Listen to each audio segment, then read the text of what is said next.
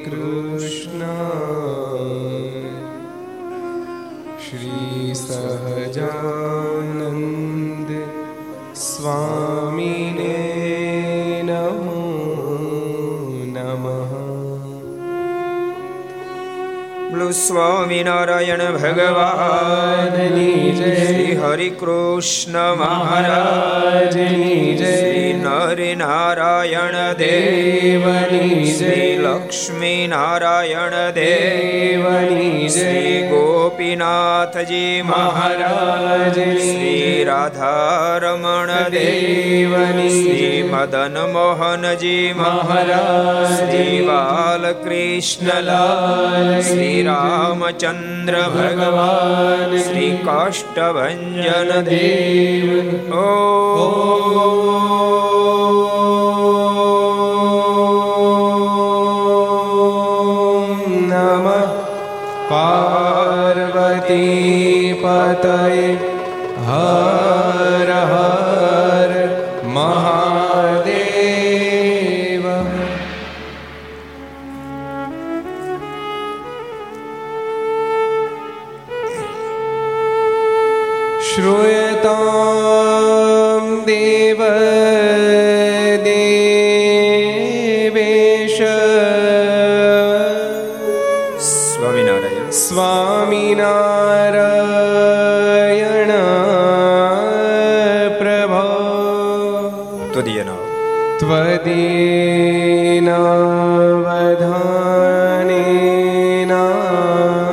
કથિષ્ય કથયિષ્ય શુભા કથા શ્રૂયતામ श्रूयतां देवदेवेश स्वामिनारायण स्वामिनारायण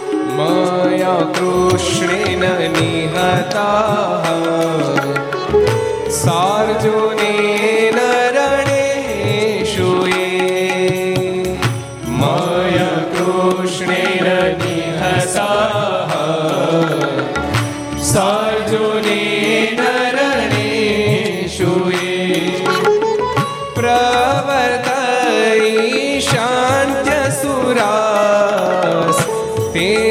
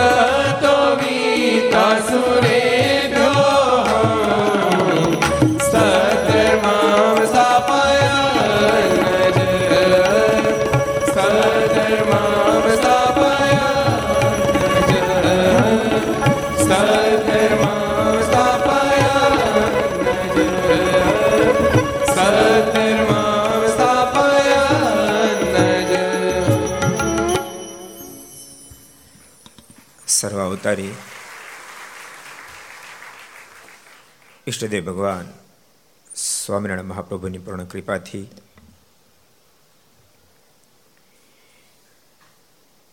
અમદાવાદ મેમનગર ગુરુકુળ એના પટાંગણમાં સત્સંગ હોલની અંદર પરમ પૂજ્ય સદગુરુ શાસ્ત્રી સ્વામી માધવ પ્રિયદાસજી સ્વામી પરમ પૂજ્ય સદગુરુ સ્વામી બાલકૃષ્ણદાસ સ્વામી. એમના નેજા નીચે, એમના આયોજન નીચે વિક્રમ સંત બે હજાર અઠ્યોતેર, કારતક સુદ ચૌદશ, ગુરુવાર તારીખ અઢાર અગિયાર બે હજાર એકવીસ છસોમી મી ઘરસભા અંતર્ગત અમદાવાદની દિવ્ય લીલા Aastha Bhajan channel, Laksh channel, Kartavya channel, Sardar Katha YouTube, ગુરુકુળની YouTube channel, Laksh YouTube, Kartavya YouTube, Gharsabha YouTube, Aastha Bhajan YouTube વગેરેના માધ્યમથી ઘેર બેસી ઘર લાભ લેતા સર્વે ભાઈ ભક્તજનો. સભામાં ઉપસ્થિત પરમ પૂજ્ય સદગુરુ સ્વામી બાલકૃષ્ણદાસ સ્વામી. વયોવૃદ્ધ દર્શનથી આપણું હૃદય ગદગદિત થઈ શકે એવા પૂજ્ય પુરાણી સ્વામી.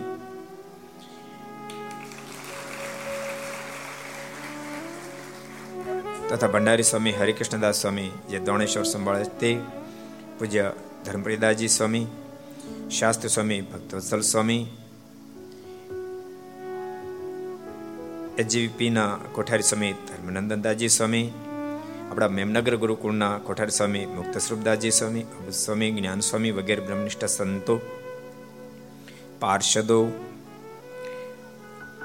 ઘર સભાનો લાભ લેવા માટે પધારેલા સર્વે ભગવાનના ખૂબ જ વાલા ભક્તો, બધાને ખૂબ એથી જાજે કે જય સ્વામિનારાયણ, જય શ્રી કૃષ્ણ, જય શ્રી રામ, જય હિન્દ, જય ભારત. કેમ છો? મોજમાં? કોરોની ઉપાધિ નથી ને કઈ? તો ઠીક. સાચું કહું છસો મી ઘર સભા આવી. અને ઠાકોરજીની મરજીથી આજ આ પવિત્ર અહીં બહુ મોટા સંતોએ ભજન કર્યું છે. પૂજ્ય જોગી સ્વામી ખૂબ ભજન કર્યું અનો પાયો પરમ પૂજ્ય જેમણે અદ્ભુત સંપ્રદાયના કાર્યો કર્યા ધર્મજીવનદાસ સ્વામી, શાસ્ત્રીજી મહારાજ, એમને એનો પાયો નાખેલો. અહીંયા પૂજ્ય પુરાણી સ્વામી પણ ખૂબ ભજન કર્યું. પૂજ્ય માધવપ્રિયદાસજી સ્વામી પૂજ્ય બાલ સ્વામી ખૂબ સુંદર રીતે ભક્તોને ડેવલપિંગ કરી, ખૂબ ભજન ભક્તોને કરાવે છે.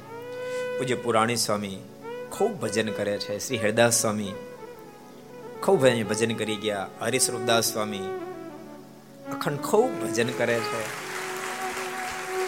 આ બધા નાના સંતોન જોઈએ તો પણ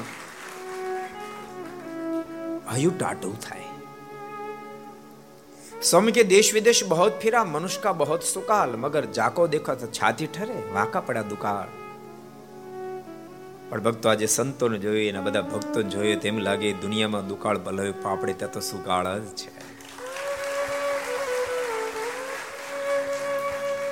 ને તો સાચું કહું ઘર સભા જ્યારે થોડા દાડે પહેલા અમારા સંતો બેઠા તેમાં ચર્ચા થઈ કે આપણે અમદાવાદમાં ઘર સભા કરીને મહોત્સવનું આમંત્રણ આપવું જોઈએ પંદરેક દાડા થયા હશે. શિબિર ચાલતી હતી સરદારમાં. અમદાવાદના ભક્તોને બોલાવીને અમે કીધું કે આપણે ઘર સભાનું આયોજન કરીએ ત્યાં. એક બાપનગર સાઈડ કરીએ, એક આ બાજુ કહીએ તો બે ચાર ભક્તો બોલ્યા કે, સ્વામી, એ બાજુ મેમનગર ગુરુકુળમાં થાય. મેં કીધું, તો આપણું ઘરનું કેમ ન થાય? એ કે, કોનો કોન્ટેક મેં કીધું, મારો કોન્ટેક અને સીધો પરમપૂજ્ય બાલકૃષ્ણ સ્વામી મેં ફોન જોડે મેં કીધું, સ્વામી અમારી પણ ભાવના છે, આમંત્રણ આપવા માટે આવું છે ને, ભક્તોની પણ ભાવના છે, તો સત્તર અથવા તો અઢાર, બે તારીખ છે. તો એમાં આપને સાનુકૂળ પડે એ તારીખે મેમનગર ગુરુકુળમાં ઘર સભાનું સાનુકૂળ પડશે. મને કે સમય કઈ પૂછવાનો વિષય છે? સ્વામી, તમે આવશો અમને આનંદ થશે, કારણ કે આ તમારું ઘર જ છે. આવો, સ્વામી, પ્રેમથી પધારો. મેં કીધું, સ્વામી, કઈ તારીખ ફાવશે? સત્તર કે અઢાર? સ્વામી કીધું કે સ્વામી સત્તરનું સાનુકૂળ આવે તેમ નથી. અઢારનું સાનુકૂળ આવે છે. જો સત્તરનું સાનુકૂળ આવે તો છસોમી ભાગમાં નું આવે. પાંચસો નવ્વાણું માં આવે.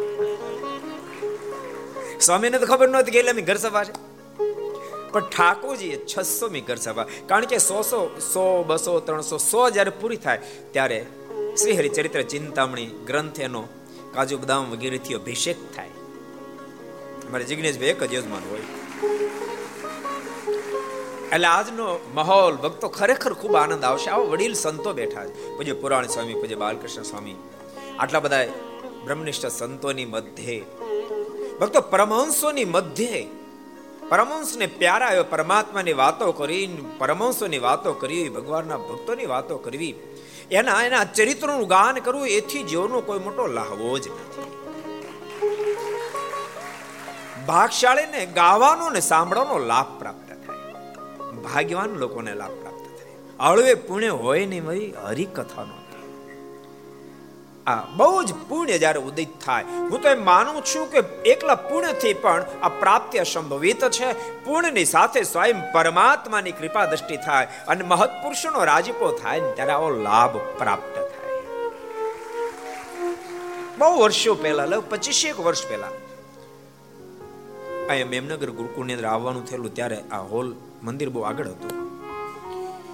જૂનું હતું, ભૂકંપની અંદર ડેમેજ થયું એના પહેલા આવેલો પણ અમારો નાતો એક તો ગુણાતીતાન સ્વામીની પરંપરા મારી બાલમુકુદાસ સ્વામીની પરંપરા મારી. અને મારા ગુરુજનો, એમનો નાતો બહુ ગાઢ હતો.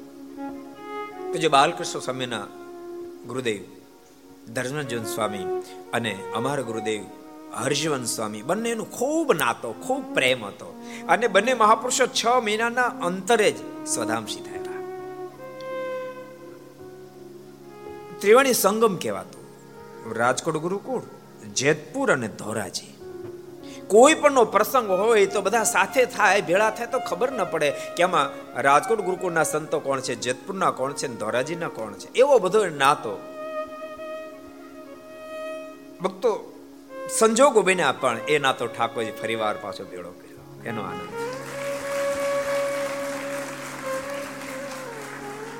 છસો મી ઘર સભા એમાં અમદાવાદ શહેરમાં તો મહારાજ બહુ લીલાઓ કરીએ છે. અદ્ભુત અદ્ભુત લીલાઓ કરી છે. શ્રીહરિ ચરિત્ર ચિંતામણી ચાલે છે, પરંતુ અંતર્ગત આપણે અમદાવાદના ચરિત્રો અત્યારે. જ્યારે અમદાવાદમાં જ ઘર સભા ચાલે છે ત્યારે ગઈકાલે બાપનગરમાં નિકોલમાં. નિકોલ ને ત્યાં પાંચસો ને નવ્વાણુંમી ઘર સભા હતી. આ મ્યુઝિક ધીમું ધીમું વાગે છે. કાલે તો ઠાકોર એવી કૃપા કરીને પડખે એવું જોરદાર મ્યુઝિક વાગતો મજા આવી ગઈ.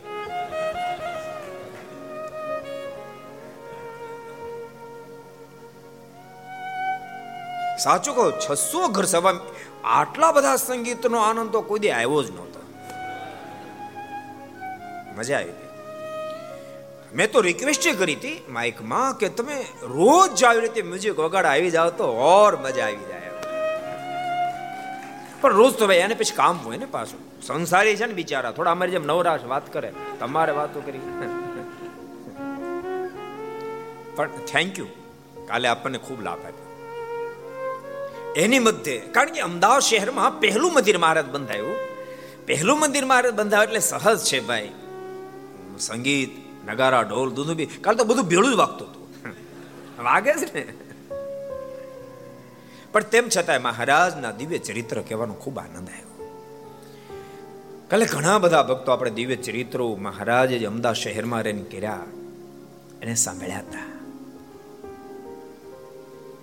અમદાવાદના ઇતિહાસ અમુક અમુક બહુ અદભુત છે. એ એક સરસ પ્રસંગ તમને કહું. અમદાવાદમાં કુબેર ભગત બહુ સારા હરિભગત બહુ સારા શ્રેષ્ઠ ભક્ત. થોડી ઉંમર પણ થઈ. બીમાર બહુ થયેલા. ઘણા બીમાર હતા.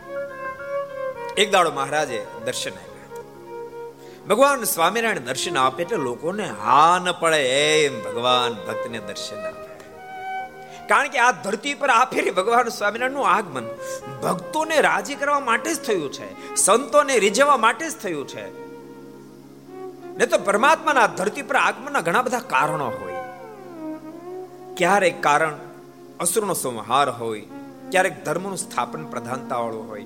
આ ફેરી માત્ર માત્ર પોતાનું સ્વરૂપ ઓળખાવી સંતો ભક્તોને મોજ કરાવવા માટે ભગવાન સ્વામિનારાયણ પધાર્યા છે ધરતી એમાં ધર્મોનું સ્થાપન, અસુરનો સંહાર એ બધું થઈ જાય, પણ ગૌણ પક્ષમાં હોય. એમ સ્વયં ભગવાન સ્વામિનારાયણ કાર્યાણીના પાંચમા વચનામૃતમાં બોલ્યા છે કે અમે તો પ્રેમી ભક્તોના ભાવને પૂર્ણ કરવાના લાલ લડાવવા માટે ધરતી પર મનુષ્ય તનને ધારણ કરીએ છીએ. એટલે મહારાજ, ભક્તો આરાધના, પ્રાર્થના કરે અને મહારાજ દર્શન આપે. કુબેર ભગતને મારનો વિરહ સતાવ મીંડ્યો. શરીરની વ્યાધિ હતી એનું દુઃખ હતું, એના કરતા મારનો વિરહ સતાવ હતો તેનું વધારે દુઃખ હતું. ભક્તો આનું નામ ભગત કહેવાય. ભગવાનના વિરહનું દુઃખ સતાવે. ભક્તો, મોટા મોટા સંતો, મોટા મોટા ભગવાનના ભક્તો તમે જુઓ તો એમાં આપણી બુદ્ધિ કામ ન લાગે. એને આપણે માપી ન શકીએ. મુક્ત આનંદ કે હરિ, હરિજનની ગતિ છે ન્યારી, એને દેહ દર્શી દેખે બાપ પોતા જેવા સંસારી. સંસાર એટલે ગ્રસ્થ નહીં હો. પોતા જેવા સંસાર એટલે ગ્રસ્થ નહીં સંસારનો અર્થ સદગુરુ ગોપાળન સ્વામી બહુ અદભુત કર્યો. છે સ્વામી કે સંસાર એટલે શું? સ્વામી કે સંસાર એટલે પંચ વિષય. સંસાર એટલે જગત અને જગત એટલે પંચ વિષય મારી એટલે આશક્તિ એનું નામ સંસાર. પંચ વિષયના સુખમાં આજે સુખ માનનારો એમાં ખૂતી ગયેલો માણસ. બાપ માત્ર પરમાત્મામાં રત બનેલા મહાપુરુષને કેમ કે ઓળખી શકે? કેમ કે ઓળખી શકે? હું તમને એમ કહું જોગી સ્વામીના જોગમાં કેટલાય ભક્તો આવ્યા છે. પણ કઈ બધા નહીં ઓળખી ગયા હોય. ઓળખી ગયા છે. ક્યારેક મોટા સંતો બીમારીનો સ્વીકાર કરે. ત્યારે સામાન્ય માણસ એમ માને કે લોકો કહે છે કે આપણે ફલાણા આશીર્વાદ આપ્યો. એનું કેન્સર મટી ગયું. અને આ બીમારી જતી રહે. આવો સુખ્યો થઈ ગયો, આવો સુખ્યો થઈ ગયો. તો સ્વયં શું કામ બીમારી સ્વીકારતા છે એમ શુષ્ક માણસ મનથી વિચારે. પણ મહાપુરુષો શા માટે માંદગી સ્વીકાર એક સરસ પ્રસંગ તમે સાંભળ્યો છે કદાચ. છેલ્લી અવસ્થામાં સદગુરુ નિષ્કાળ સમય બીમારીનો સ્વીકાર કર્યો. અને સમય ઘણા બીમાર રહ્યા. એક નાના સંત બિચારા, અજ્ઞાત સંત, એને સંકલ્પ થઈ ગયો કે સ્વામી બીમાર છે અને ઘણી પીડા છે, તો હવે મારે જલ્દી તેડી જાય તો સારું તમને. સદગુરુ નિષ્કળન સ્વામી મોઢું મલકાવતા મલકાવતા કીધું, એ સાધુરામ, હું સંકલ્પ કરો છું. તમને એમ લાગે છે, હું પ્રવેશ થકો પીડ્યો છું? નહીં નહીં, સાધુરામ, સાંભળો. જ્યાં સુધી શરીર સ્વસ્થ હતું, ત્યાં સુધી તો હજારો લાખો જીવાત્માને ભગવાન સ્વામિનારાયણની ઓળખાણ કરાવી, હજારો લાખો જીવાત્માને ભગવાન શ્રી હરિ સુધી પહોંચાડી દીધા. પણ મનમાં વિચાર કર્યો, હવે જવું જ છે, ધામમાં જવું જ છે.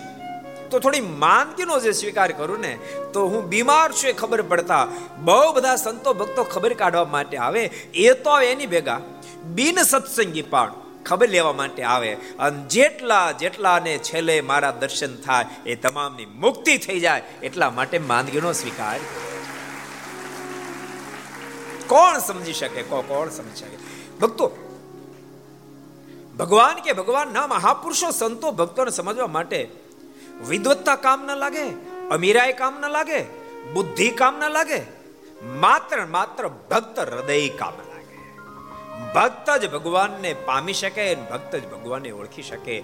ભક્ત જ ભગવાનના સંત અને ભક્તને ઓળખી શકે. બાકી ઓળખી ન શકે. કઠિન કામ છે. કઠિન કામ છે. એટલા માટે મહારાજે વડતાલના અગિયારમાં વચનમાં પણ એક બહુ સરસ વાત કરી છે. મહારાજ કે જ્યાં સુધી બ્રહ્મરૂપ થાય નહીં, ત્યાં સુધી બ્રહ્મસ્વરૂપને ઓળખી ન શકે અને બ્રહ્મસ્વરૂપને ઓળખે નહીં, ત્યાં સુધી બ્રહ્મરૂપ થાય નહીં. એ મહારાજ અદભુત વાત એટલે ભગવાનના ભક્તો, તમારા મનમાં એમ થાય છે આ તો ક્રોસ થયું. બ્રહ્મરૂપ થાય તો બ્રહ્મસ્વરૂપને ઓળખી શકે. બ્રહ્મસ્વરૂપને ઓળખે તો બ્રહ્મરૂપ થાય. પેલા બ્રહ્મરૂપ થાવ પેલા બ્રહ્મસ્વરૂપને ઓળખવા. પ્રારંભ ક્યાંથી કરવો તો યાદ રાખજો, ભગવાનની આજ્ઞાનું પાલન કરનાર ભગવાનના સંતો અને ભક્તો પ્રત્યે આ બ્રહ્મ સ્વરૂપ છે. માને એમાં ખૂબ પ્રેમ કરશે, ખૂબ હેત કરશે. એ હેત જ ખુદને પણ બ્રહ્મરૂપ કરી નાખશે. ખુદને બ્રહ્મરૂપ કરી નાખશે. કુબેર ભગત બીમાર થયા. મારને પ્રાર્થના કરતા હતા. મારે દર્શન આપ્યા. કુબેર ભગત, હા મહારાજ, અમે તમને આજથી દસમે દિવસે તેડવા માટે આવશું. કુબેર ભગત મહારાજને કે મહારાજ, તેડવા આવે, એની સાથે વાંધો નથી. એને રોજ વાંધો હોય ને, ભગવાનનો ભગત છે. એની સાથે વાંધો નથી, પણ મહારાજ, મારો એક સંકલ્પ હતો. સંતો સાંભળ્યો કુબેર ભગત બોલ્યા, મહારાજ, મારો એક સંકલ્પ હતો. મારે સાધુ થવું છે. બોલો, છેલ્લી અવસ્થા. તમને કઈ સંકલ્પ થાય છે? એ, તમને પૂછું બધાને. હસમુખભાઈ, કઈ સંકલ્પ થાય છે? કુબેર ભગત કે, મહારાજ, મારો સંકલ્પ તો મારે સાધુ થવું છે. મહારાજ કે, વાંધો નહીં. મારે કે, પણ મહારાજ, તમે એમ સાધુ કન લેજો એમ નહીં. બધાને ખબર પડી જો સાધુ થયો છે. એવો મારો સંકલ્પ હતો. મારા કે, તમારો સંકલ્પ પૂરો કરશો. તમે ચિંતા કરતા નહીં. અને મહારાજ કીધા પ્રમાણે દસમે દિવસે મહારાજ કુબેર ભગતને તેડવા માટે મહારાજ કે ભગત જો કેટલા બધા સંતો ભક્તો આવ્યા. હાલો મહારાજ કે પણ મહારાજ પેલા સંકલ્પ શું? અને મહારાજ સંકલ્પ સોતો જો આ દેહ છૂટી જાય, તો ફરી વાર ધક્કો થાય. અને ભક્તો, શુભ સંકલ્પ પણ વિક્ષેપ કરે. અમારા જેતપુરમાં, અમે જ્યારે હતા ને ત્યારે, મારા નાના ગુરુભાઈ હતા, કારણ સ્વામી નામ હતા. એક જ વર્ષ સાધુ, એક વર્ષને પાંચ દિવસ સાધુ. બહુ સારો મીઠો કંઠ હતો. સત્તર અઢાર વર્ષની ઉંમરે એપેન્ડિક્સ થયેલી. અને સર્જરી કરવાનું હતું તે જ દાડે ફાટી ગઈ અને ધામમાં ગયા. પણ ધામમાં ગયા એ પહેલા અમે બધા બાજુ બાજુ ઊભા હતા સંતો. સુતા તો આંખ ખોલી. અને એને એના મોઢાના શબ્દો, છેલ્લા શબ્દો. અહો, મહારાજ બ્રહ્માનંદ સ્વામી વિમાન શણગારીને આવ્યા છે. હું ધામમાં જાઉં છું, સાધુ થયો, ભાગશાળી થઈ ગયો, આટલું કહીને આંખ વીચી એટલે સંતો અનુમાન કર્યું કે આને સાધુ થવાનો સંકલ્પ બાકી રહી ગયો છે એટલે ફરીને ધક્કો થયો છે. એમ તમારે કોઈને જો સાધુ થવાનો નાનો મોટો સંકલ્પ હોય, સંકલ્પ હોતા જાતા નહીં હો. જો કે જાવ તો વાંધો મારી પરંપરા ચાલુ રહે ને પાછળથી. પણ ધક્કો થાય. કુબેર ભગત મહારાજને કે પણ મહારાજ પણ મારા સંકલ્પનું શું? મહારાજ બોલ્યા તમે ચિંતા ન કરો. તમને સાધુ કરી દે મહારાજને કે, પણ મારા સાધુ કરી દો. પણ બધાને ખબર પડવી જોઈએ ને. મહારાજ કહે કે અત્યારે હું તમને સાધુ બનાવું છું. અને તમે બધાને દર્શન થશે. પછી હું વડતાલ જઈને, પછી પાછો રિટર્ન આવું, ત્યારે તેડી જાય અને મહારાજે કુબેર ભગતને સાધુ બનાવ્યા. માથે ભગવી, ટોપી ધારણ કરાવી, વસ્ત્ર તમામ સાધુના ધારણ કરાવ્યા. મહારાજે કુબેર ભગતને સાધુ કર્યા. મહારાજે બધાને સાધુ સ્વરૂપે કુબેર ભગતના દર્શન કરાવ્યા. મહારાજ કે, કુબેર ભગત, તમે થોડી સત્સંગની વાતો કરો ને ત્યાં વડતાલ જઈને પાછા આવી જાઓ સાધુ થયા તો સત્સંગ કરાવવો પડે ને પાછો. થોડું દેશની વાતો કરો ને પાછા આવીએ છીએ. અને મહારાજ, વડતાલ સીધા કુબેર ભગત અદ્ભુત વાતો કરી. હે ભક્તો, આ ધરતી પર માણસનો દેહ મળ્યો. અને આપણને આ ભગવાન ઓળખાણે ભગવાનને તમે સામાન્ય માનતાની આ સર્વોપરી ભગવાન છે. આ તો વરસાદ ને વરસવું ડેડકીને બહાર આવવું, એમાં ધરતી પર પરમાત્માનું આગમન થવું ને આપણને જન્મ પ્રાપ્ત થવો, આ તો તકે તક મળી ગઈ છે માટે મારનું ભજન કરી લેજો. કચાશ રાખતા નહીં, મારની આજ્ઞાનું પાલન કરજો. મારની ખૂબ નિષ્ઠા દ્રઢ કરજો. તો આજ હું જેમ ધામમાં જ આવું છું મારા તેડવા માટે આવ્યા છે, એમ તમારો પણ અંતકાળ જ્યારે આવશે ત્યારે તમને બધાને પણ સ્વયં ભગવાન સ્વામિનારાયણ તેડવા માટે આવશે, દેહને મૂકીને મારને પામશે. આમ જ્યાં વાતો કરતા બધા રસ પડતો અને ભાઈ. અંતકાળે વાતો કરે મતલબ રસ બહુ જ પડે ને, સહજ છે ને. રસ પડતો તો. અંતકાળનો શબ્દો મહત્વનો હોય ઓલે ઓલે સાહિત્યકાર એક નથી કીધું? કે મારા એક ચાઇનીઝ મિત્રની ખબર લેવાઈ ગયો હું ખબર લેવા ગયો?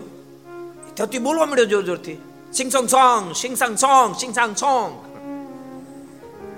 અને એમ ત્રણ ફેરી બોલ્યો મરી ગયો. મને આશ્ચર્ય થયું કે આ છેલ્લે શું બોલ્યો હશે? આને શું મહત્વના શબ્દો કીધા હશે? પણ મને કાંઈ ચાઇનીઝ ભાષા આવડે નહીં. એટલે પછી મેં એક મારો મિત્ર બે ભાષા સમજતો હતો. એને પૂછ્યું કે એક મારો આ મિત્ર મારા બિઝનેસથી મિત્ર પણ ઈ એની ભાષા હું ન સમજુ, મારી ભાષા એ ન સમજે.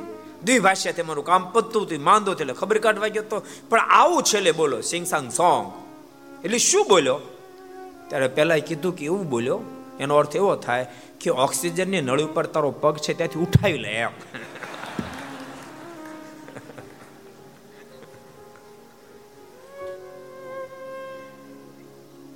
ભક્તોને આનંદ આવતો હતો કુબેર ભગત અદ્ભુત વાતો કરતા હતા. ક્યાં મહારાજ આવ્યા કુબેર ભગત કે આપણી વાતો એ પૂરી? મેં કીધું એને માનજો. મહારાજ ફરીવાર આવી ગયા છે હું મારના ધામમાં જાઉં છું. આટલું કહી કુબેર ભગેતા લોકમાંથી બાપ વિદાય લીધી. મારની સાથે અક્ષરધામમાં એટલે અમદાવાદ એક એક પ્રસંગ ભક્તો ખરેખર દિલ સ્પર્શી પ્રસંગો છે. સાબરમતીનો પ્રસંગ ભક્તો, પરમાત્મા કેટલા બધા દયાળુ આપણને પ્રાપ્ત થયા. માત્ર પ્રેમ સખી પ્રેમાંશ લખ્યું એમ નહીં, કોઈને દુખ્યો રે, દેખી ન ખમાય, દયા આણી રે, અતિ આકળા થાય, અંધન વસ્ત્ર. એ કાંઈ એમ નહીં માનતા કે અતિશોક્તિથી લખ્યું છે. ભગવાન શ્રી હરિની સહજ, સ્વાભાવિક પ્રકૃતિથી. કોઈને દુખ્યો જોઈ ન શકે. અમદાવાદનો સાબરમતીની સાથે કનેક એક સરસ પ્રસંગ. કેવિલાનંદ સ્વામી. ચાર સંતોની સાથે સાબરમતી ઉતરી રહ્યા હતા. અને ભયંકર ઉપરથી પૂર આવ્યું. ચારે સંતો તણાવા લાગ્યા. આશરો કોનો? એક પરમેશ્વરનો. મારને પ્રાર્થના કરી, કૃપાનાથ માલિક, અમને ખબર શરીર પડી જશે તો આપનું ધામ જ મળશે ની ચિંતા નથી, પણ લોકો વાતો એવી કરશે કે એકી સાથે સ્વામિનારાયણ ચાર સાધુ તણાઈ ગયા. અને મહારાજ, આપ મનુસ્તન ધારણ કે ધરતી પર વિચરણ કરો છો, લોકો એવી વાતો કરશે કે આ ગપ્પા મારશે સ્વામિનારાયણ ભગવાન છે. માલિક કંઈક લોકોના મગજને બગાડી નાખશે. માટે કૃપાનાથ કંઈક મહેરબાની કરો. અનાર્થ નાથથી ચારે સંતોએ પ્રાર્થના કરી, અને ત્યાં તો અબજો બ્રહ્માંડના માલિક પહોંચી ગયા. ભગવાન, બહુ દયાળુ બહુ દયાળુ બહુ દયાળુ. સાચું કહો, બહુ દયાળુ. અમદાવાદનો પેલો પ્રસંગ છે સરસ પ્રસંગ તમને કહું. અહીંયા સદગુરુ મુક્તાનસિંહ વગેરે દરિયા ખાન ત્યાં રહેતા હતા. ત્યાં એના રોજામાં રહેતા હતા. છ મહિને તરીને ભણતા હતા. એમાં એક દાડો મહારાજ અમદાવાદ પધાર્યા. અમદાવાદ એમ બધા જોયું છે? જોયું છે? જોયું છે ને? કેમ નથી જોયું લાગતું? બોલતા નથી. અમદાવાદ મહારાજ પધાર્યા. અને મહારાજ, માણકી ઉપર સવાર થઈ સંતો ભક્તો સાથે આગળ વધતા હતા. અહીંના દરિયાખાન રાજા પહેલા થયેલો. પણ એ દે છૂટ્યા પછી ભૂત યોનિન પામેલો. એને મારની માણકે ચોકડું પકડ્યું. મહારાજ તો જામી ઓળખી જાય મહારાજ ગાય કેમ મારી માણકે ચોકડું પકડ્યું? તમારા સાધુ, દરિયાખાન કે, તમારા સાધુ છ મહિનાથી માર રોજામાં રહે છે. એનું ભાડું ચૂકવો. મારે એનું ભાડું ચૂકવો. મહારાજ કે કે શું ભાડામાં તાર જોઈએ છે? અને એ વખતે દરિયાખાનની આંખોમાંથી દળ દળ દળ આસોડાવ્યા હતા. કૃપાના ભાડામાં આપણી પાસે એ માગું છું, આ ભૂત યોનીમાંથી મને મુક્ત કરો. મારી મુક્તિ કરો.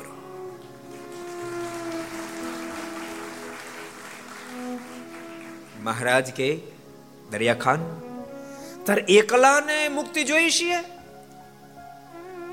કે તારી સાથે બધી ભૂતાળ દેખા આખું ભૂતાળ, આ આ બધી ભૂતાળ દેખાય, એ બધાને મુક્ત કરવા છે.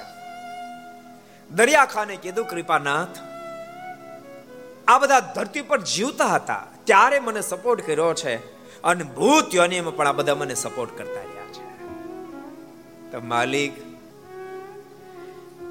કૃપાનાથ, આપ જ્યારે રાજી થયા છો, ત્યારે મારે એકલાની મુક્તિ નહીં. કૃપાનાથ બધાને આપ મુક્તિ કરો. અને દયાળુ, ઠાકોરજીએ હાથમાં પાણી લઈ અંજલિ છાંટી, મારે કે તેમ બધા અત્યારે બદ્રિકાશ્રમમાં જાઓ, ત્યાં સાધના કરશો. તમને બધાને મારી ઓળખાણ થઈ ગઈ છે, હું પરમેશ્વર છું. અને ભગવાનના ભક્તો યાદ રાખજો, સાધનાની મહાનતા છે, પણ એના કરતા ઉપાસનાની અબજોગની અધિક મહાનતા વાત જિંદગીમાં ક્યારે ભૂલશો સાધના ગૌણ થશે તો મહારાજ કદાચ ક્ષમા આપશે. પણ ઉપાસના ગૌણ થઈ છે મહારાજ એને ક્ષમા નહીં આપે. મહારાજે મધ્યના નવમાં કહ્યું છે. સાધનો ગૌણ નથી કરતો. સાધના ખૂબ કરજો, તપ કરજો, વ્રત કરજો, માળા કરજો. પણ ઉપાસનાને સમજીને કરજો. મારી નિષ્ઠાને દ્રઢ કરીને કરશો અને ભક્તો, મને એમ લાગે છે કે કદાચ સંતોનો જોગ ન હોય તો વ્યક્તિ સાધના કરી શકતો હશે. પણ ઉપાસના તો આવા સાધુના જોગ વિના ક્યારે શક્ય જ ન બને, ક્યારે શક્ય કારણ કે ઉપાસના ખીચાનો ગોળ છે. એ માર્કેટનો ગોળ નથી. એને જાળવી જાળવી જાળવી જાળવી જાળવી, જાળવીને વેપાર થાય. એને માટે સંતો પાસે બેસાડી બેસાડી બેસાડી પાત્યા પાડી પાડી પાડી અને પુરુષોત્તમ નારાયણનું સ્વરૂપ જ્યારે સમજાય ત્યારે જીવને હા પડે, કોઈ રીતે હા પડે એમ નથી.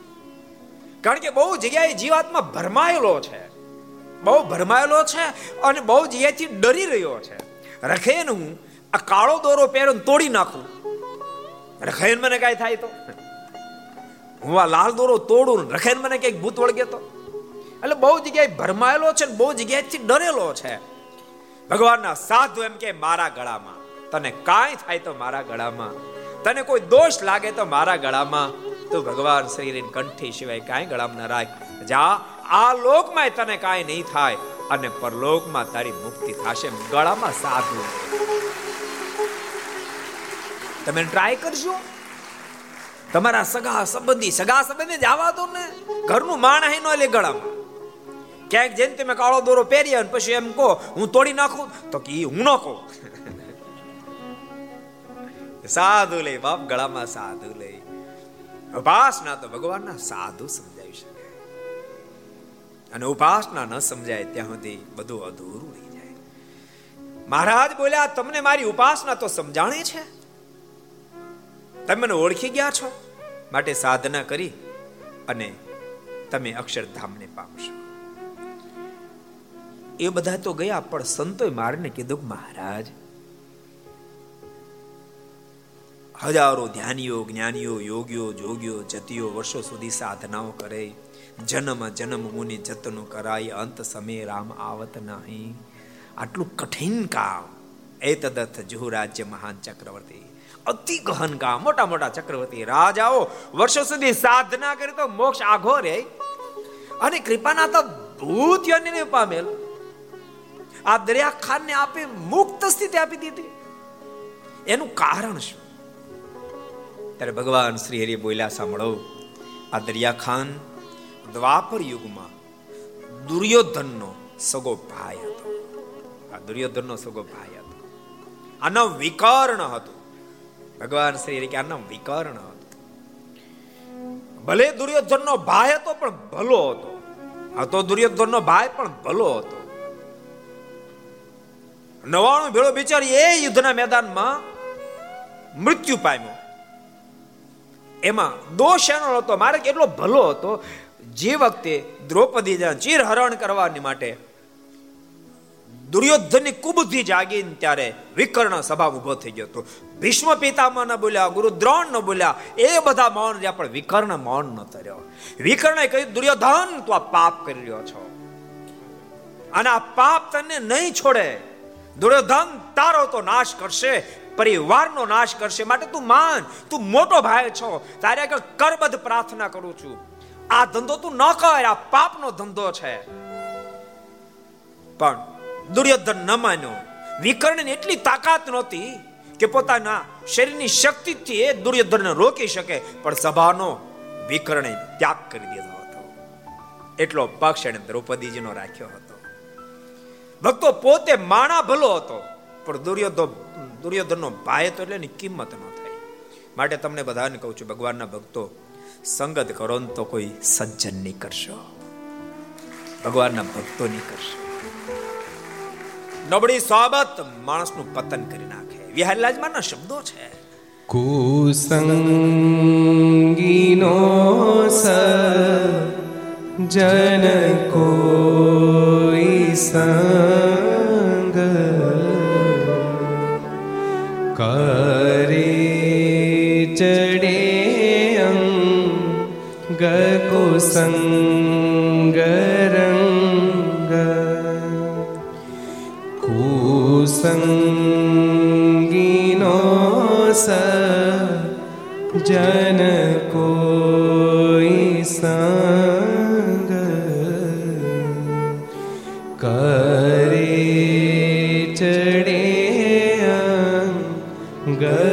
કુસંગ રંગ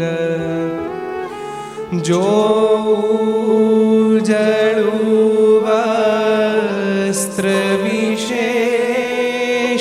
હોય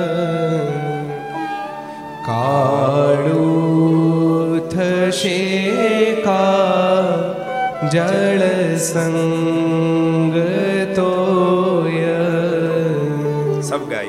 કાળું થશે કા જળ સંગ તોય અદ્ભુત વાત બતાવી. નબળાના સંગે નબળું થવા. આપ- આપણા કાઠિયાવાડમાં કહેવત છે તમને ખબર? કાળિયા ભેળો બાંધે તો વાર ન આવે, પણ હાન તો આવે. રોજ માવા ચોળના ને ભેળા રહ્યો તો ક્યારેક તમે એમ કે પેટમાં લોચા વળે. લે, બે ટુકડા લેખે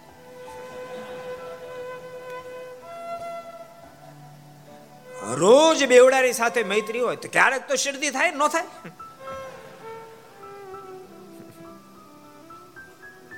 ત્યારે કહેશે, એક ઢાકણું લે.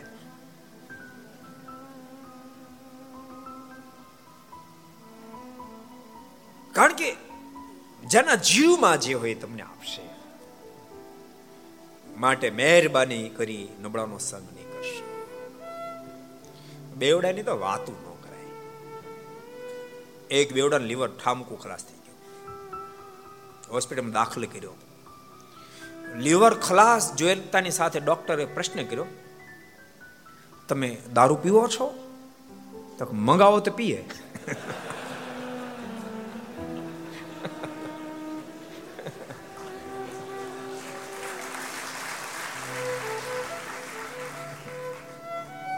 એટલે મહેરબાની કરીને, સાચું કહો, મહેરબાની કરીને નબળાનો સંગ નહીં કરશો.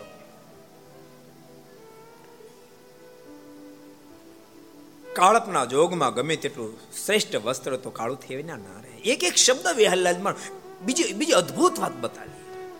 પવિત્ર જાશે, અપવિત્ર પાસે જરૂર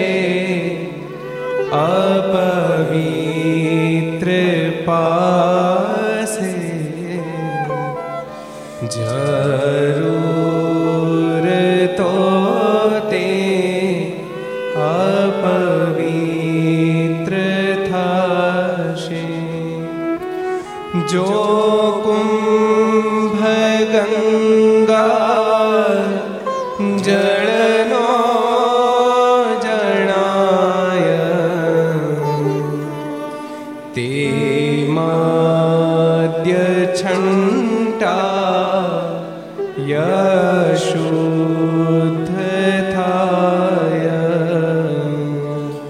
તે માદ્ય છંટા યશુદ્ધ થાય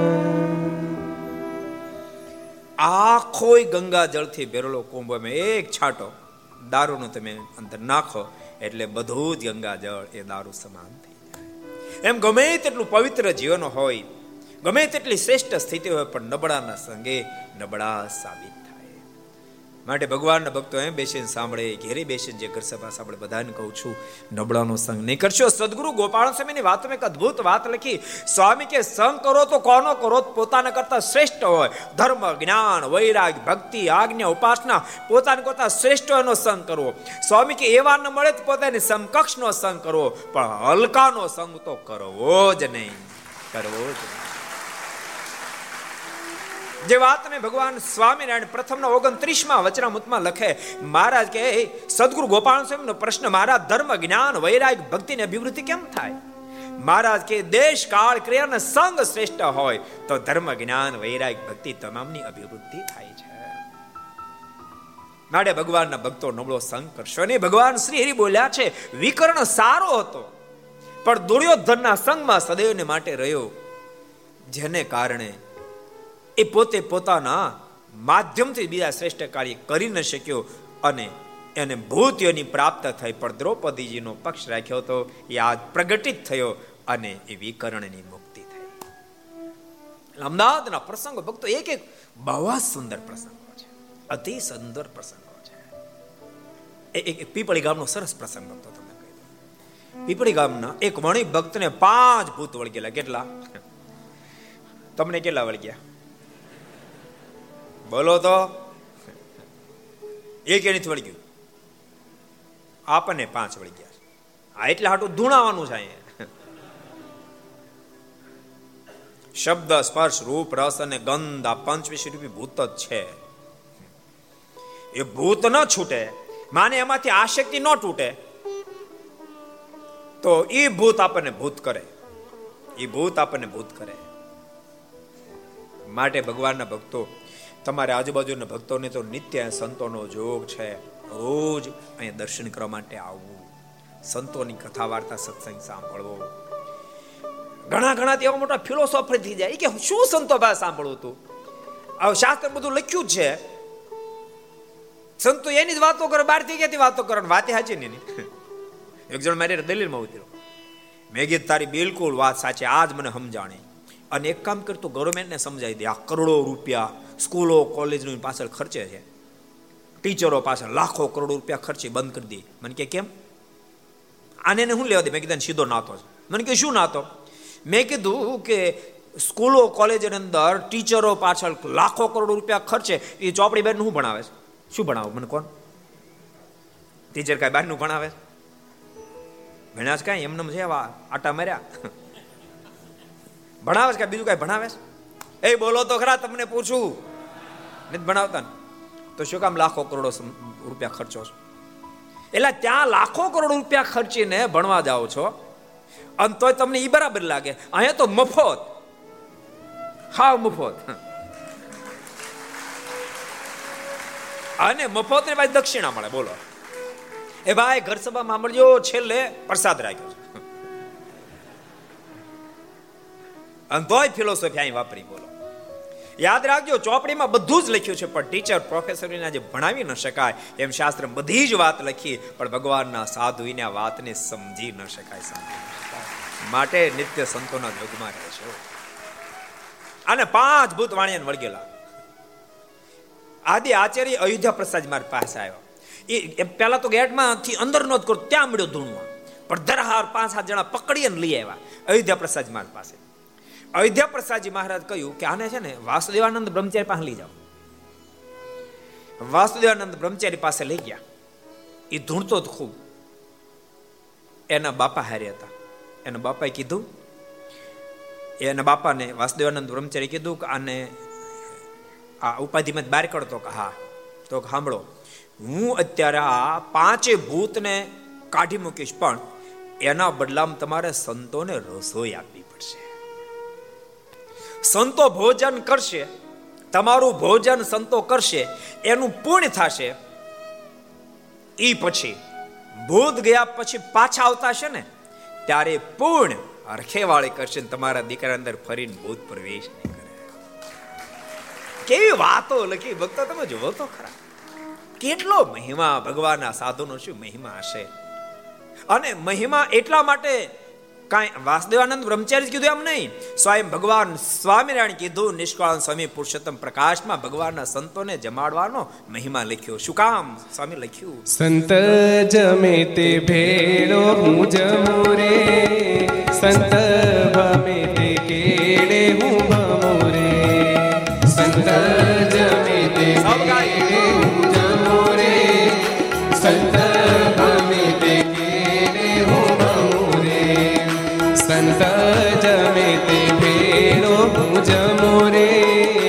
સંત ભમે તે કેળે હું ભમું રે સંત જમે તે ભેળો હું જમું રે સંત ભમે તે ભેળો હું ભમું રે સંત બોલે તે ભેળો હું બોલું રે. સંત ન ભૂલે હું એ ના ભૂલું રે. સંત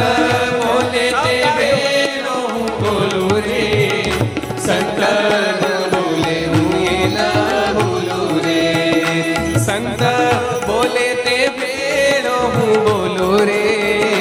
સંત ન બોલે હું એ ના ભૂલું રે. સંત બોલે તે મેળો હું બોલું રે. સંત ન બોલે હું એ ના ભૂલું રે. સંત વાત ભેળી કરું વાત રે.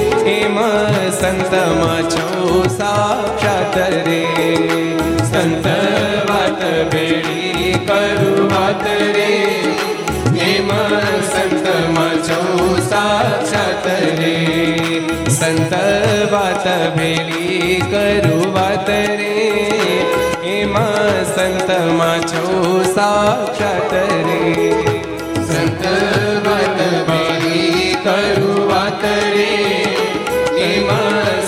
સંતમાં છો સાક્ષાત રે સંત જુએ તે ભેરો હું જોરે સંત સુતા પછી હું સોરે સંત જુએ તે ભેરો હું જોરે સંત સુતા પછી હું સોરે સંત જુએ તે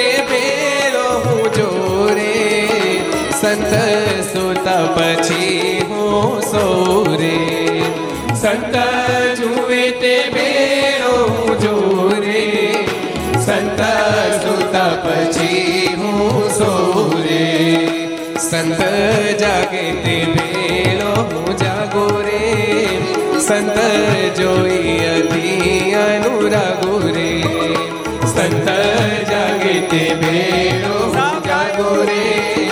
સંત જોઈ અતિ અનુરાગો રે જાગે તે ભેળો હું જાગો રે સંત જોઈ અતિ અનુરાગો રે સંત જાગે તે ભેળો હું જાગો રે સંત જોઈ અતિ અનુરાગો રે સંત હું ને હું તે વળી સંત રે એમાં શ્રી મુખી કહે ભગવંત રે સંત હુને હુને વળી સંત રે એમાં શ્રી મુખી કહે ભગવંત રે સંત હુને હું તે વળી સંત રે એમાં શ્રી મુખી કહે ભગવંત રે સંત હુને હું વળી સંત રે એમાં શ્રી મુખે કહે ભગવંત રે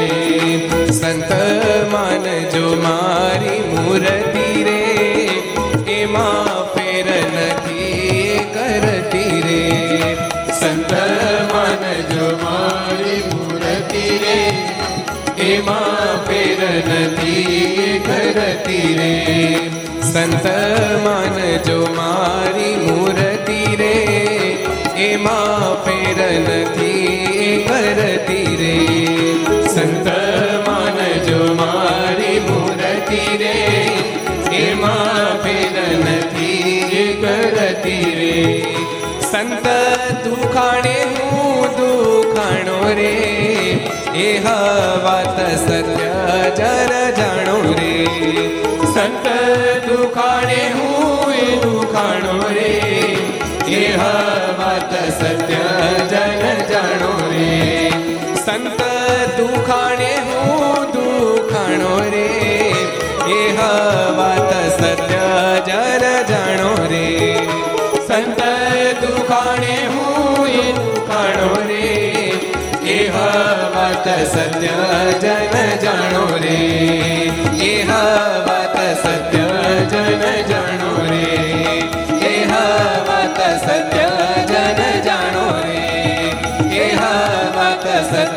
જન જાણો રે એ વાત સત્ય જન જાણો રે.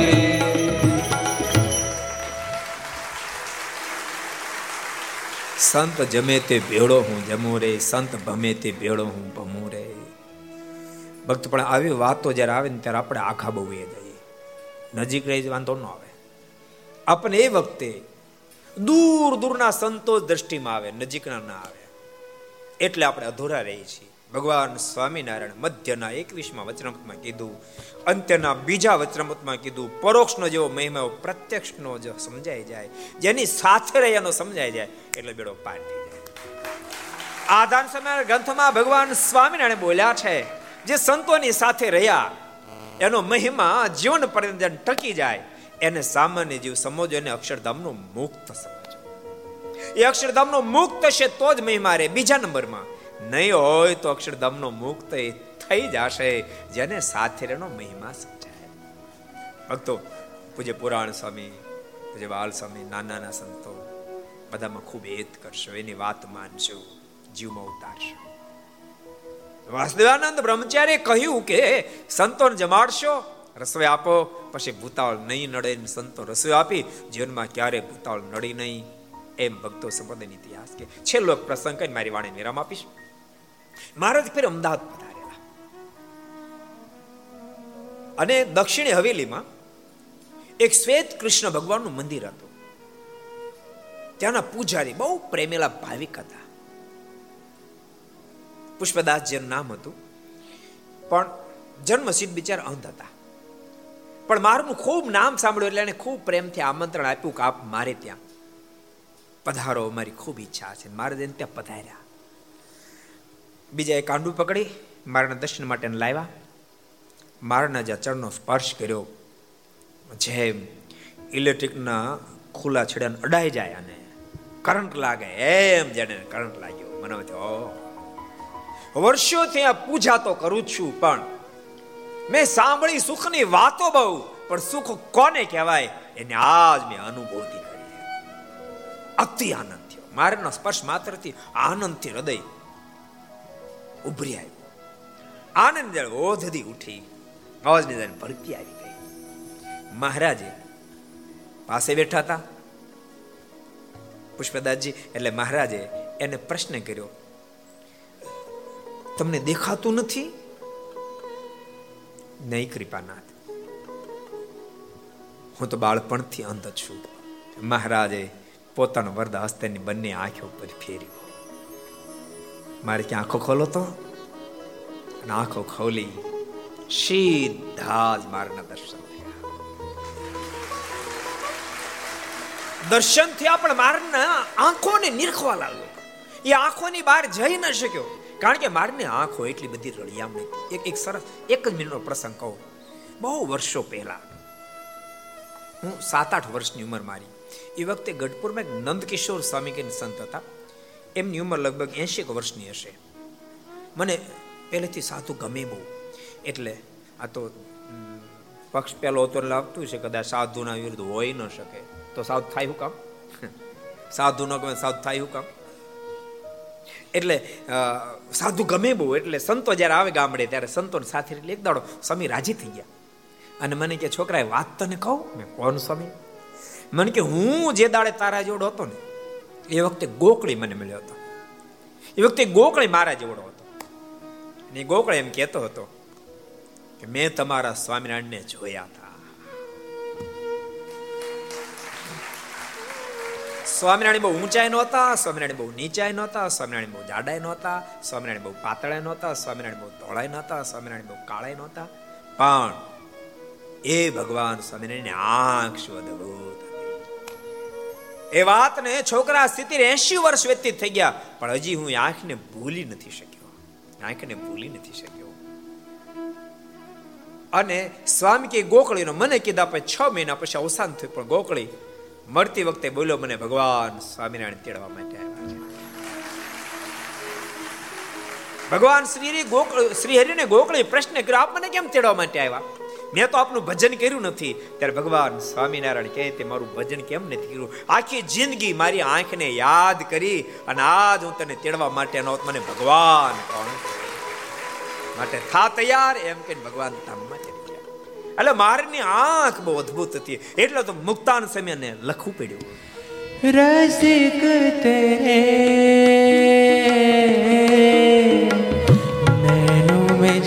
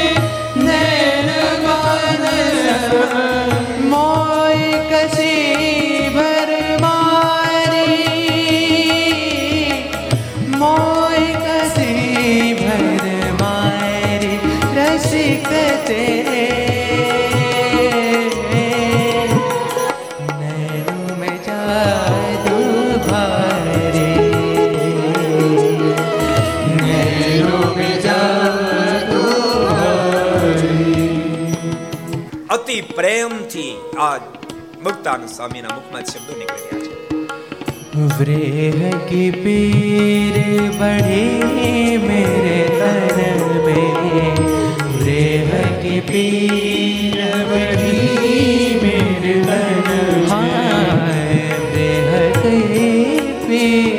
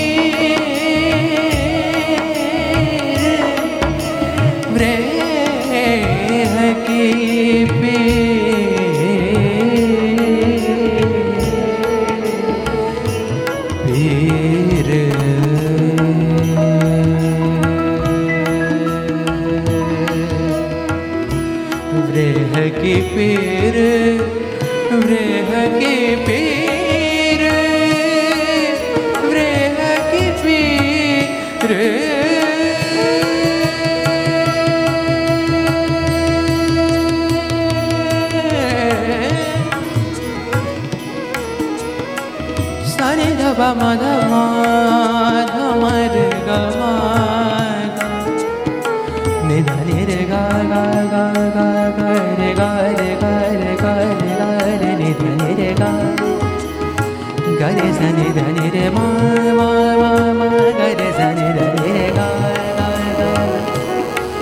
मेरे कलरे धि धी